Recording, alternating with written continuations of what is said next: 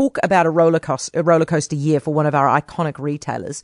The first lockdown absolutely decimated the revenue at Briscoe Group, but Kiwis more than made up for it with a shopping boom over the rest of the year. Rod Duke is, of course, the Briscoe Group Managing Director. Hiya, Rod. Hello, Heather. Hey, thank you very much for joining us. Before we crack into this, um, we have, of course, been revisiting some of the interviews that we did way back in lockdown. I want to play some of what you said to you. This was, uh, you said to me, this was back when we were in level four. You guys were barely open to trade and you were feeling pretty unhappy about being locked out of your office. Take a listen. Yeah, I hate it. I hate it. You know, you give birth to a business and you work at it and you love it and you enjoy the people you're working with and then suddenly uh, you've got to do everything by remote control. It's just a bit, uh, just a bit bizarre, just a bit strange, just a bit unnerving, really. that bring back any memories for you? Well, it sure does, doesn't it? Gee, and how things have changed. yeah. Did you? Were you happy to get back into the office? Yeah, I think the whole team was to be uh, to be honest with you. Working from home is okay, and you can do some stuff, but uh, it's not quite like uh, like being in the office at the coal front. Um, in the end, you guys had a fantastic year. Were you surprised by that? Yeah, I was a bit. I thought uh, we'd probably get 30 or 40 days. Um, then the uh, wage subsidies were going to come off, and you know, I thought disaster was going to happen. I thought it was going to slow up, but uh, quite the opposite happened. And how were you going with Christmas trading? It's uh, it's brilliant. We've just finished our November. We're well into December now, and uh, November, in fact, was a was a uh, was a record. We've never written sales uh, in November in quite the way we did this year. And Black Friday was our biggest single day. So, uh, yeah, all the records have been rewritten. What are you expecting for next year, Rod? I mean, this is the great unknown. Everybody's sort of looking towards Q1 and Q2 and wondering if we get hit by something then.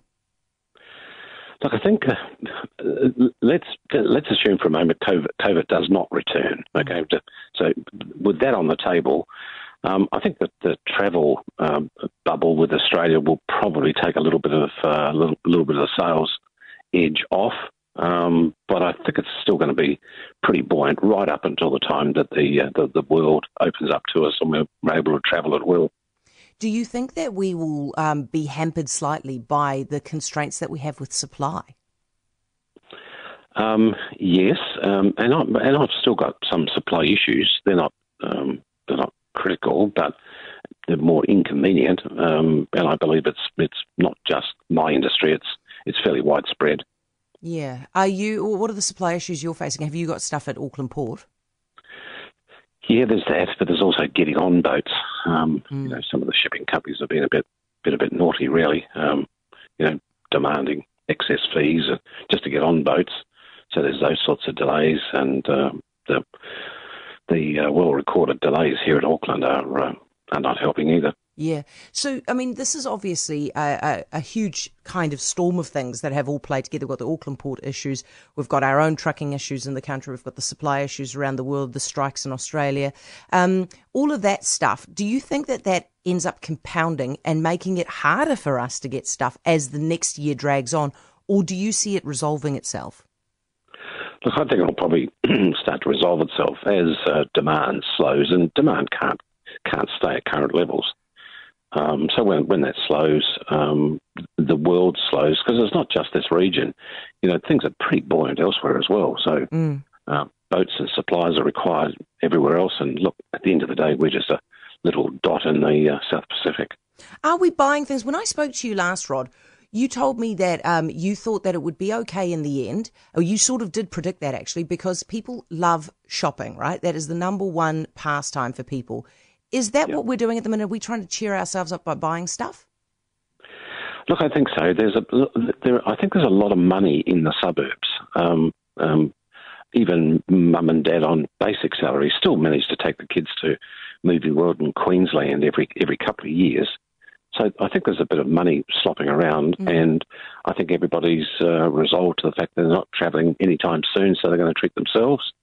And yeah. they're going to uh, do special things around the home. Yeah, nice. Well, I've certainly done that. Um, and the other thing that we predicted, both you and I, we spoke to each other, was that while online shopping was going to be a thing, it wasn't going to be quite the revolution everybody thought. Is that how it's played out for you? Still, bricks and mortar is important? Yeah, uh, when we went into um, lockdown, uh, my um, online was about around about eleven percent of total. uh, we've come out and it's sort of flattened off at about uh, 15, 16, 17 percent. So it's so it's certainly up. Yes. Uh, it has it has been 20 percent on on special days on on some days, but it looks like about 16, 17, 18 percent. Well, look, that still leaves us a pretty chunky number for the uh, for the stores. Yeah, that's not so bad, hey. Rod, listen, what are you doing for summer? What have you got planned?